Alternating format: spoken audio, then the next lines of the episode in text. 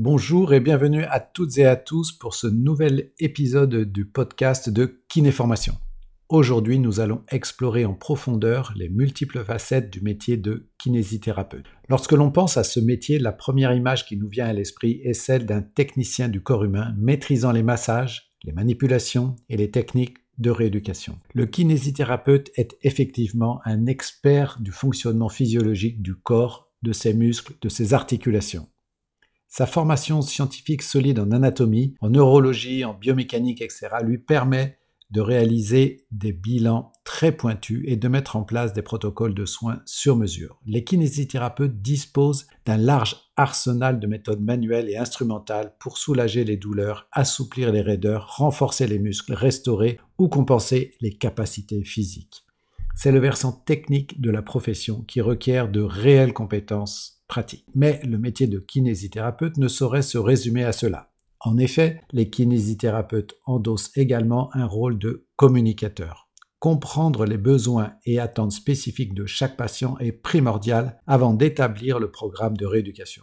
Tout au long du suivi, les kinésithérapeutes doivent instaurer une relation de confiance, s'assurer de la bonne adhésion du patient au traitement, le motiver pour qu'il ne lâche rien une posture d'écoute active, d'empathie, de pédagogie est essentielle. Les kinésithérapeutes accompagnent leurs patients dans l'acceptation de la maladie ou du handicap, les encouragent à reprendre confiance en eux, dans leur corps meurtri ou diminué.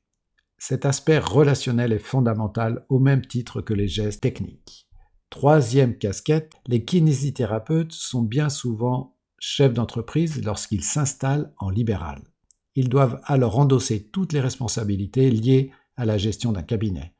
Choisir un local adapté, le rentabiliser, assurer la comptabilité et les démarches administratives, gérer le personnel s'il y a des salariés, s'informer des évolutions juridiques et conventionnelles, intégrer les outils numériques pour la planification des rendez-vous, la télésanté, la dématérialisation des dossiers patients, etc.